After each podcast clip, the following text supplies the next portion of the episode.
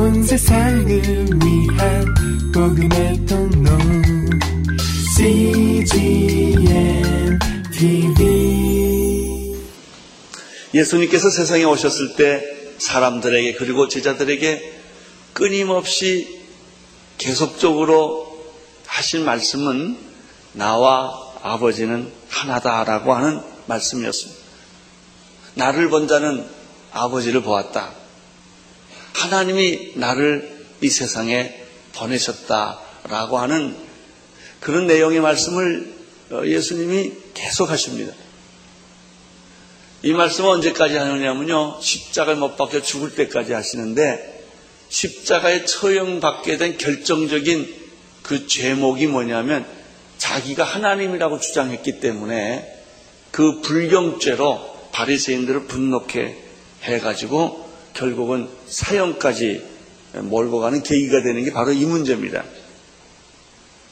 예수님은 과연 자기 자신이 주장하신 대로 그는 단순히 인간 이상의 존재일까 하는 문제입니다.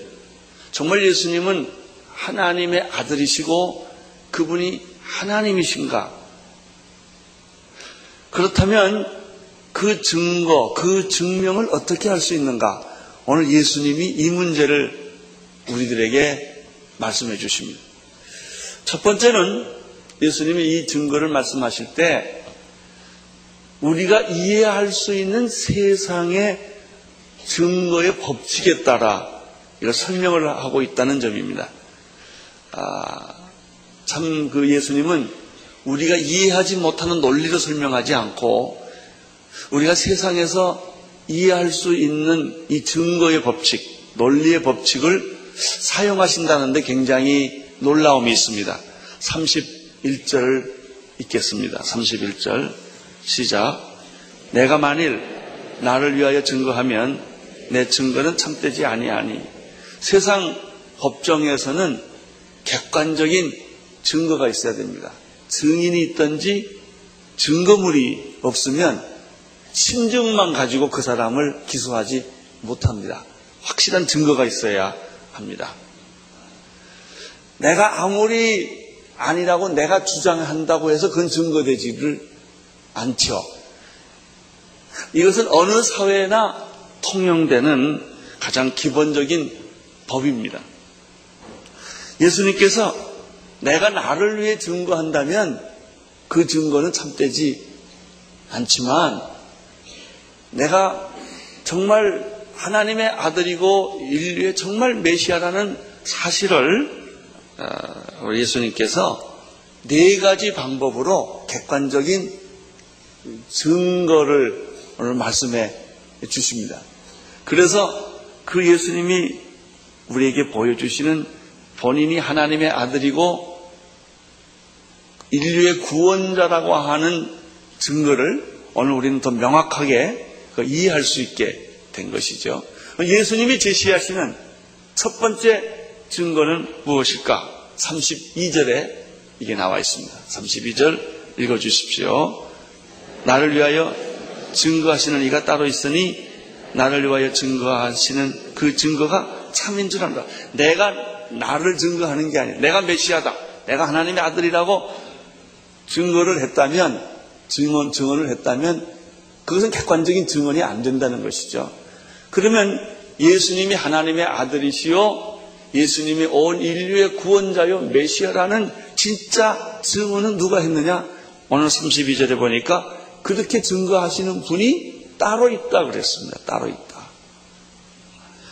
나를 위하여 증거하시는 분이 내가 아니고 딴 분이 계시기 때문에 그 증거는 세상의 법적인 정신으로 보면 이 옳다는 것입니다. 그러면 그 따로 있는 분은 누구실까? 따로 있는 분은. 누가 예수님을 증거를 하는 것일까? 얼핏 보면 하나님이라고 말할 수가 있습니다. 그런데 성경을 앞뒤로 자세히 살펴보면 그것이 하나님이라는 말보다는 성령 하나님이셨다라는 사실을 알게 됩니다. 요한복음 14장 16절에 보면 내가 아버지께 구하겠으니 그가 또 다른 보혜사를 너희에게 주사 영원토록 너희와 함께 있게 하겠다라는 말씀하셨습니다. 예수님은 성령님을 말할 때 그분은 또 다른 보혜사였다 이렇게 설명합니다. 나를 증거하는 분이 또 다른 분이 있다. 이 다르다는 말을 헬라어로 같이 씁니다. 이 그 또 다른 분은 어떤 분이냐 하면은 예수님의 신성을 증거하시는 분은 진리의 영이다 그랬습니다. 진리를 가르쳐주는 분이시다. 어, 요한복음 3장 34절에도 또 이 비슷한 말씀이 있습니다. 하나님이 하나님의 보내시는 이는 하나님의 말씀을 하나니 그러니까 하나님을 보낸 사람은 어떤 사람이냐? 인간의 말을 하는 사람은 하나님이 보낸 사람이 아니라는 거예요. 당신이 정말 하나님으로부터 보냄받은 사람이라면 당신은 하나님의 말을 하는 사람이라는 거죠. 어, 그분이 예수 그리스도예요. 우리가 하나님의 자녀라고 그러면요. 내가 생각하는 거 말하는 것이 하나님하고 비슷해야 돼요. 하나님의 자녀라고 하면서도 세상 생각하고 딴소리 계속하면 그건 하나님의 사람이 아니죠. 여기 하나님의 보내신 이는 하나님의 말씀을 하나니 이는 하나님의 성령을 한없이 주십니다.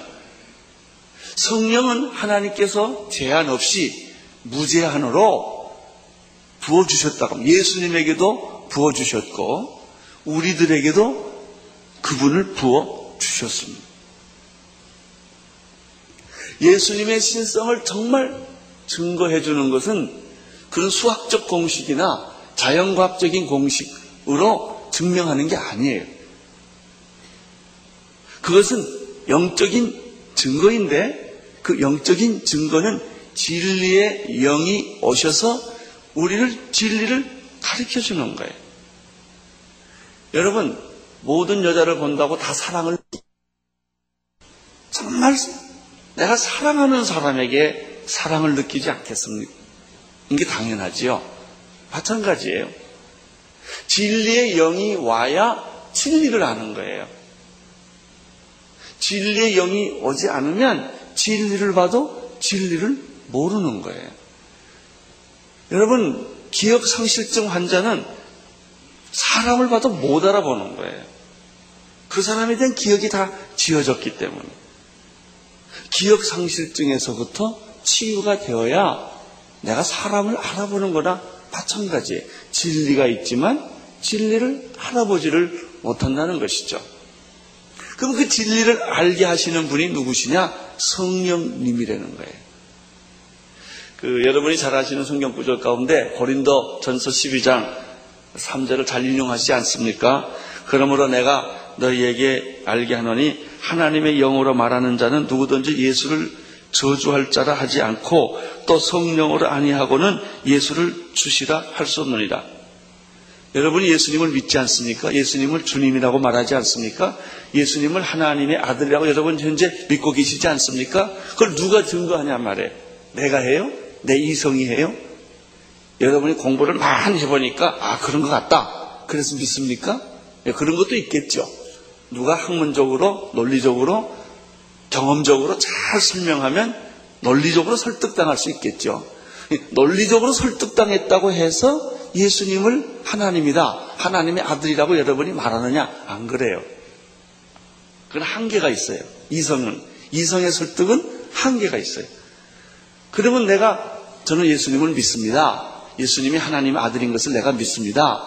예수님이 나를 위해서 피 흘려 돌아가셔서 그 예수님의 보혈이 내 죄를 씻어준 것을 믿습니다라고 내 안에서 그렇게 확신을 하게 하는 분이 누구냐 이거예요. 그건 지식이 아니에요. 그건 경험이 아니에요. 과학적 진리가 아니고요. 내 안에 계시는 성령님이 내한테 아멘 그렇게 해요. 하나님 믿습니까?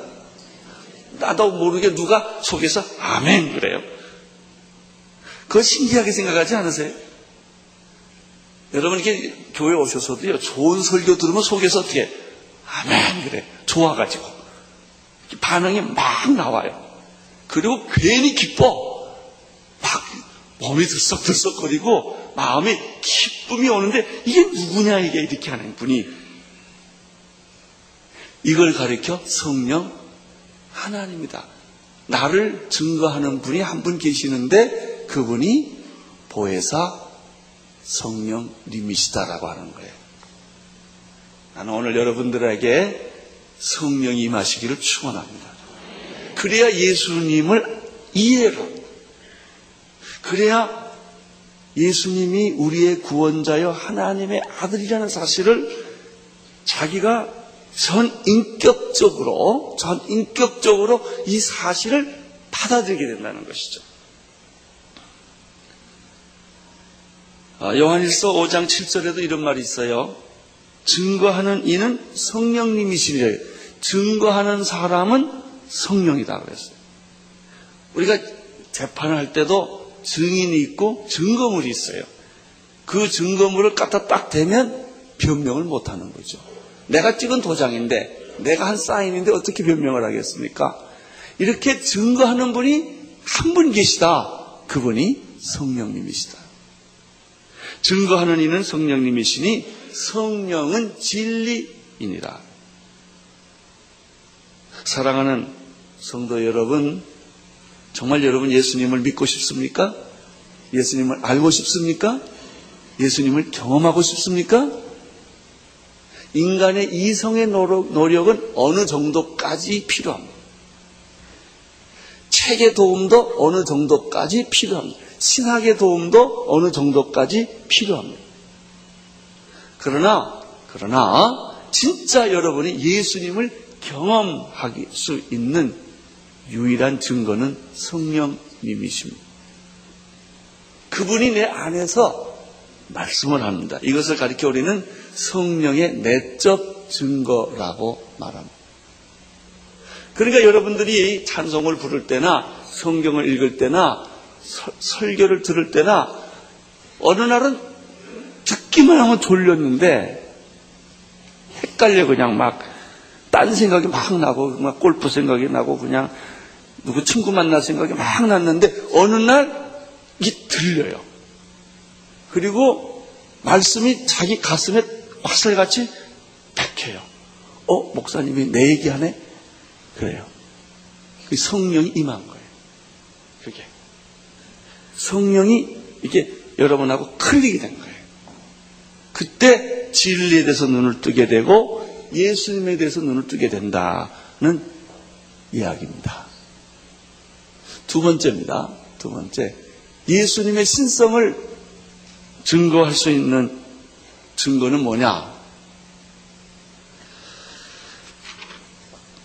33절을 보십시오. 시작. 예, 예수님을 증거하는 분은 첫째 성령님이시고요. 두 번째는 세례 요한입니다. 세례 요한이 예수님을 증거했다는 거예요. 그 당시 여인이 난 자 중에서 가장 위대한 인물은 세례 요한이라고 예수님 말씀하셨어요. 그 세례 요한은 그만큼 모든 사람의 존경과 사랑을 받았고 요단강 광야에서 살고 있는 세례 요한에게 세례를 받으려고 많은 사람들이 정말 구름대처럼 그한테 찾아가서 설교를 듣고 야단 쳤지만 설교를 듣고 세례를 받았어요. 왜냐하면 그 당시 종교 지도자들은 다 가짜같이 느껴졌고 세례 요한은 진짜처럼 사람들에게 느껴졌거든요. 근데 이 세례 요한이 그렇게 존경받고 사랑받는 가장 위대한 인물이었던 그래서 그는 젊은 나이에 진리를 말하다가 그 목을 잘려서 은쟁반에 놓이는 신세가 됐죠. 그는 감옥에서 평생 살았어요. 그렇지만 그는 타협하지 않았어요. 언제나 진리를 말했던 아주 정의로운 올바른 양심이었습니다. 그 세례 요한이 예수님에 대해서 무슨 증거를 했습니까? 보라, 세상죄를 지고 가는 하나님의 어린 양이로다. 세례 요한이 그렇게 말합니다. 예수에 대해서. 자기 제자들을 보고 보라, 저분은 세상죄를 지고 가는 하나님의 어린 양이라. 너는 내 제자가 되지 말고 그분의 제자가 되어라. 그렇게 해서 간 사람이 안드레입니다. 세례 요한은 나는 그분의 신들매를 풀기도 감당할 수 없다. 그는 흥하여야겠고 나는 쇠하여야 하겠다. 나는 그분이 하나님의 아들로서 인류의 메시아로서 이 세상에 오시는 나는 안내자에 불과하다. 높은 산은 낮게 만들고 낮은 골짜기는 높게 만들어서 그분이 이 세상에 하나님이 인간 세상에 오시는데 아니 세상에 뭐 조금 권력 있고 뭐 이런 사람만 와도 마당 쓸고 뭐 대통령만 와도 뭐 경호차가 왔다 갔다 하는데 하나님이 오는데 준비하는 사람이 아무도 없는 거예요. 세례 요한이 홀로 빗자루 들고 쓴 거예요. 메시아가 온다. 하나님의 아들이 온다. 그분이 세례 요한이었다는 거예요. 세례 요한의 증거가 참되다 이렇게 말했습니다. 그러나 세례 요한의 증거가 완벽하냐? 아니에요. 예수님이 말했습니다. 세례 요한의 증거는 세례 자 밟으십시오. 세례 요한의 증거가 있기 때문에 예수님이 하나님의 아들이냐? 아니에요.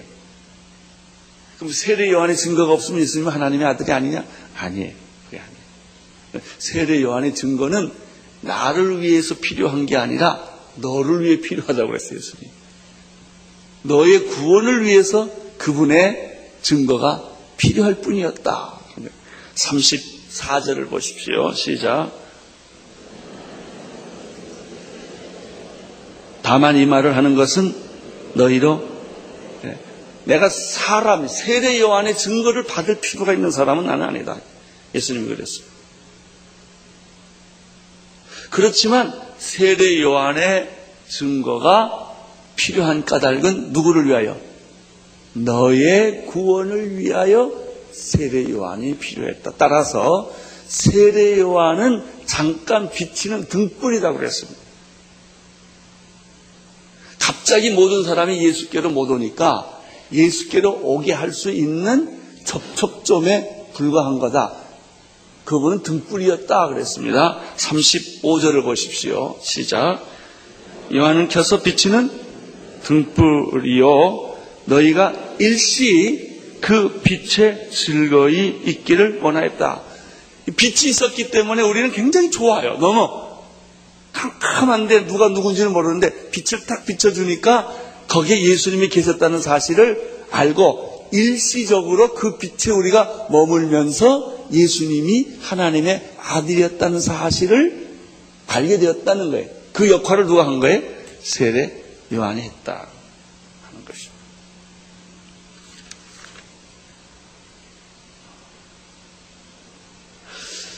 그러면 이 세례 요한의 증거보다 더 확실한 예수님의 신성에 대한 증거가 있는데 그것이 무엇입니까? 이제 세 번째예요. 36절에 그 말씀이 있습니다. 읽어 주십시오.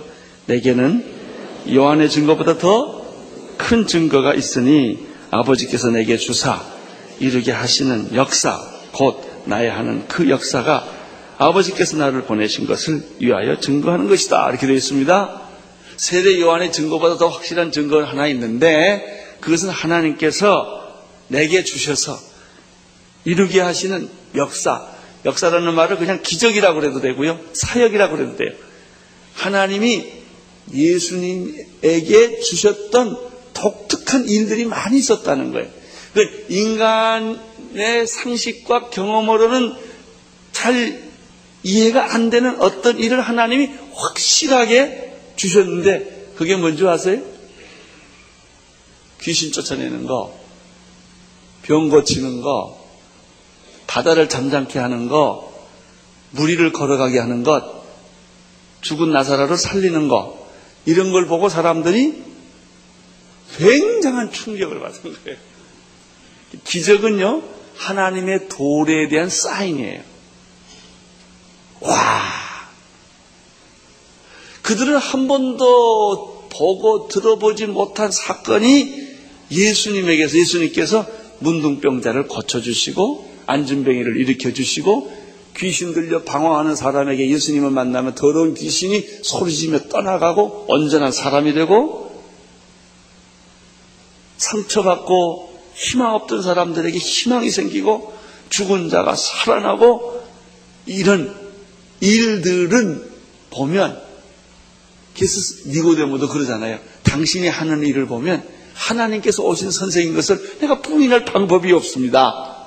이렇게 말을 했어요. 예수님께서 베푸신 그런 기적들, 독특한 사역들은 그가 하나님의 아들이 아니라면 할 수 없는 일들이 있었는데 그게 증거다 그랬어. 그런 증거가 있다 그랬어. 그렇죠.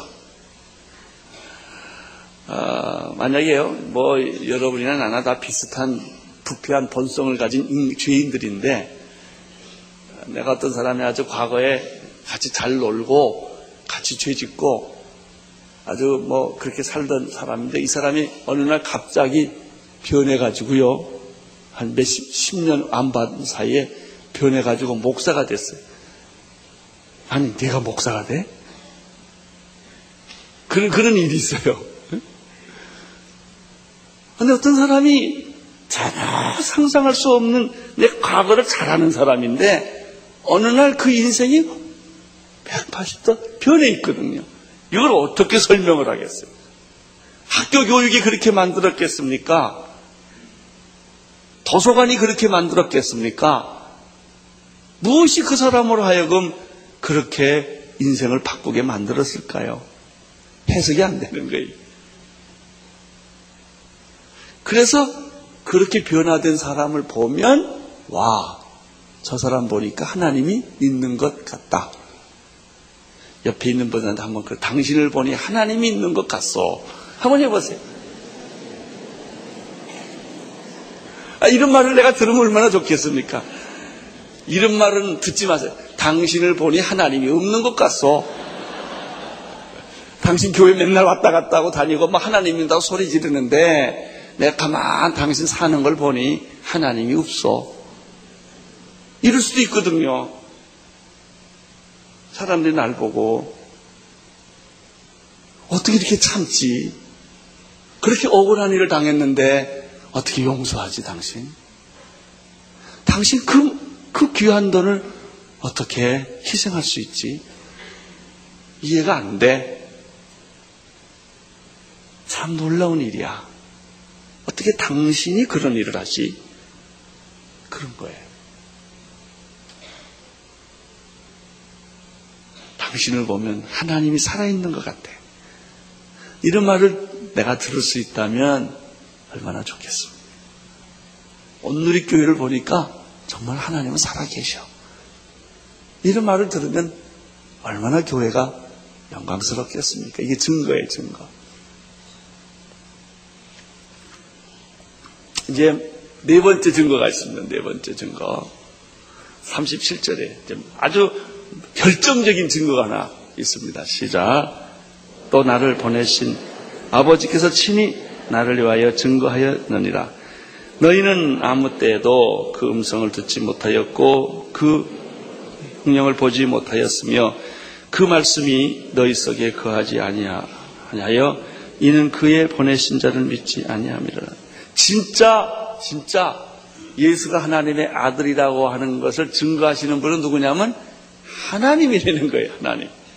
그런데 문제는 하나님을 본 자도 없고 하나님의 음성을 들은 자도 없고 그래서 여기 보니까 너희는 아무 때에도 그 음성을 듣지 못하였고 그 형령을 보지 못했지요. 그렇죠?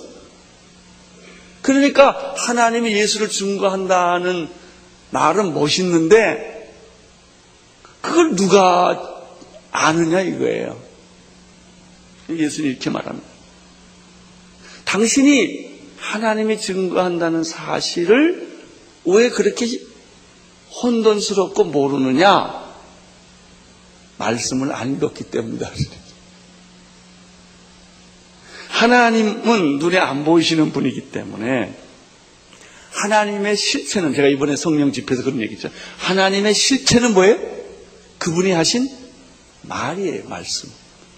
여러분의 실체가 뭔지 아세요? 여러분이 하는 언어예요.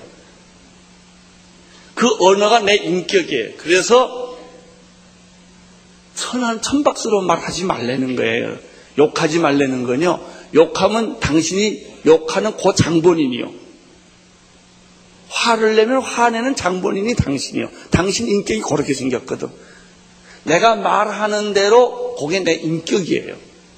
아니 말이 뭐 어디 돌멩이에서 나왔겠습니까? 하늘에서 떨어졌겠습니까? 내 입에서 나오는 거. 그게 당신이요. 말하는 내가 당신이요. 그래서요 말을 함부로 하거나 말을 틱틱거리거나 천박스러운 말을 쓰거나 욕을 하면 자기 인격을 그대로 노출시키는 거예요, 이게요. 말을 점잖게 하고 부드럽게 하고 인격적으로 하면 그게 그 사람의 인격이에요. 이 말이라는 게 얼마나 중요한지 몰라요. 하나님이라는 분은 어떤 분이냐? 볼 수도 없고 들을 수도 없고 만질 수도 없는 그런 분이지만 우리가 하나님을 아는 유일한 실체는 그분이 하신 말씀을 기록한 뭐예요? 성경입니다. 성경. 이것이 하나님의 실체예요.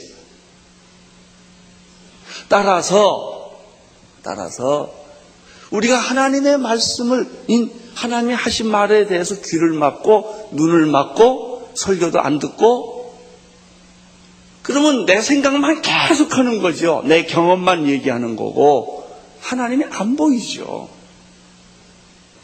하나님이 안 보이니까 하나님이 예수 그리스도를 증거한 증거가 이해가 안 되는 거예요. 지금 그 얘기입니다. 39절을 보십시오. 시작. 너희가 성경에서 영생을 얻는 줄을 생각하고 성경을 상고하거니와 이 성경이 곧 내게 대하여 증거하는 것이다. 여러분, 성경의 목적은 무엇입니까? 성경의 결론은 무엇입니까? 성경의 핵심은 무엇입니까? 우리 그리스도인들이 가장 소중하게 생각하는 이 성경, 나의 사랑하는 책, 비록 헤어졌으나 어머님이 내 무릎에서부터 눈물로 흘리면서 가르쳐 줬던 이 성경책, 이 성경책이 뭐냐 하면 하나님의 말씀인데 이 하나님의 말씀은 뭐예요? 누구를 증거하는 거예요? 예수 그리스도를 뭐 하는 거다? 증거하는 거다. 할렐루야. 이 예수님의 신성에 대한 증거는 이 네 가지 외에는 없어요. 그럼 우리가 왜 예수님을 믿기가 이렇게 힘이 들고 확실하지가 않고 알 것 같고 모를 것 같고 그러느냐? 이 네 가지 외의 증거를 자꾸 가지고 믿어보려고 하니까. 머리 예수는 IQ 높다고 안 믿어져요. 도서관에서 책을 수백 권을 섭렵했다고 보이지 않아요. 여러분이 인생의 산전수전을 다 겪고 인생 나이가 70, 80이 됐다고 해서 예수님이 알아지지 않아요. 성경을 읽어야 예수가 알아집니다. 예수님의 그 하시는 사역을 볼 때 예수가 알아집니다. 세례 요한의 증거를 들을 때 예수를 알게 되고요. 성령의 내적 증거가 있을 때 예수의 신성을 정확하게 이해하게 된다는 것이죠.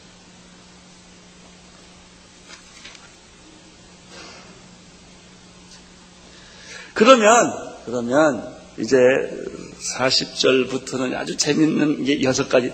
왜 사람들이 예수님을 못 믿을까? 못 믿을까? 여섯 가지 이유를 여기다가 예수님이 말씀했어요. 첫째, 40절입니다. 읽어주십시오. 40절, 41절.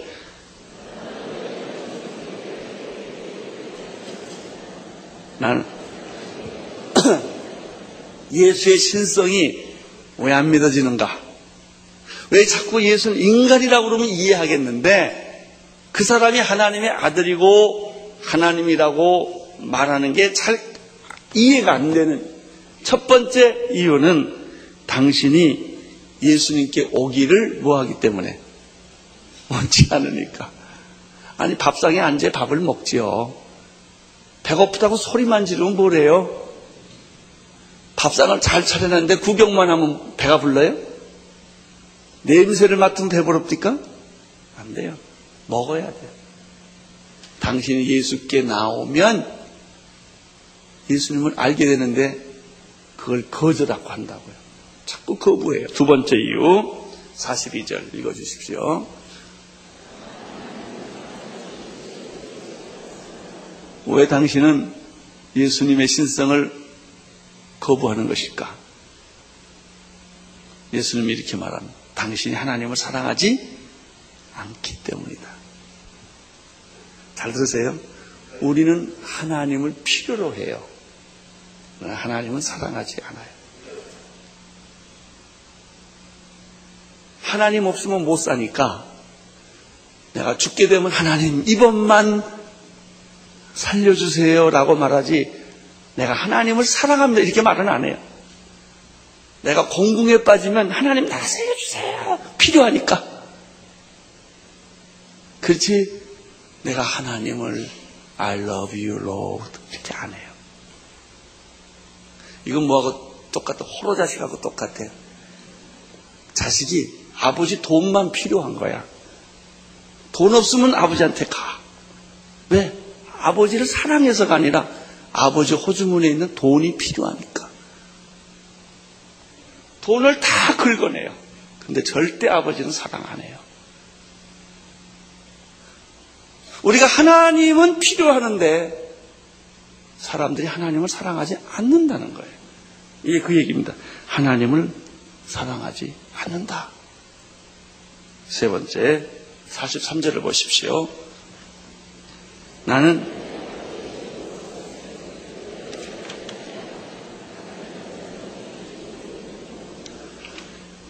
왜 예수님을 안 믿냐면요.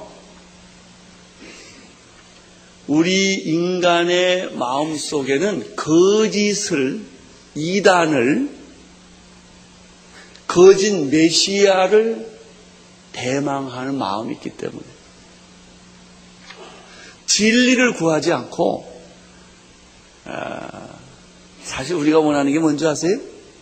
돈이에요. 에이 목사님 난 돈 같은 거 안 필요해요. 정말 그러세요?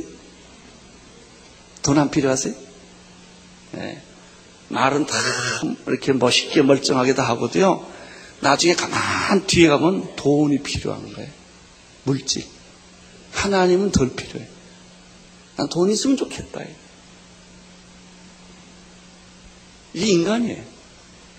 인간의 내면의 깊은 곳에는 욕망이 있어요.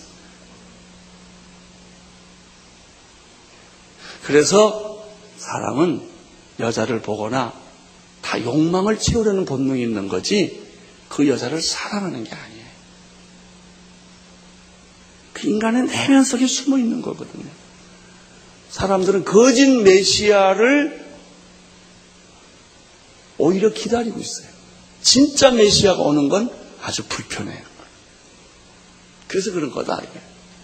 그 다음에 44절, 45절을 보십시오. 시작. 다시 읽어주세요. 너희가 서로 영광을 취하고 유일하신 하나님께로부터 오는 영광은 구하자. 왜 예수가 안 믿어질까요? 사람의 영광을 자꾸 원하기 때문에. 하나님 믿는다는 건 그냥 거치되고요. 실제로 내가 원하는 건 딴 데 있어요. 그래서 예수가 안 믿어진다는 것입니다. 45절, 46절을 읽어 주십시오. 여섯 번째 이유가 나옵니다. 시작. 너희를 고소하는 이가 있으니 곧 너희의 바라는 자 모세니라. 모세를 믿었다면 또 나를 믿었으리니 이는 그가 내게 대하여 기록. 왜 예수가 안 믿어지는가? 모세의 오경 안 읽어서 그렇다는 거예요. 안 읽고 안 믿고. 그걸 당신이 똑똑히 읽었다면 예수님을 안 믿을 방법이 없다는 겁니다. 내가 너를 고발하는 게 아니라 모세가 너를 고발한다고 그랬어요. 그 다음에 마지막으로 47절을 읽어 주십시오. 시작. 마지막은 예수님이 하는 말도 안 믿습니다. 자, 이 말을 뒤집어 봅시다, 아침에. 그러면 정말 예수님을 믿을 수 있는 비결이 뭔가? 예수님의 신성을 믿고 그의 구원을 믿을 수 있는 여섯 가지 법칙이 있어요. 첫째, 예수님께 나오십시오. 간단하죠? 두 번째, 누구를 사랑하십시오? 하나님을 이용하지 말고 하나님을 사랑하십시오. 세 번째, 내 안에 거짓 메시아의 환상을 버리고 참 메시아를 받아들이십시오. 넷째, 인간의 영광을 구하지 말고 하나님의 영광을 구하십시오. 그렇죠? 네. 다섯 번째, 당신 생각에 빠져들지 말고 구약 성경, 모세 오경의 메시지를 들으십시오.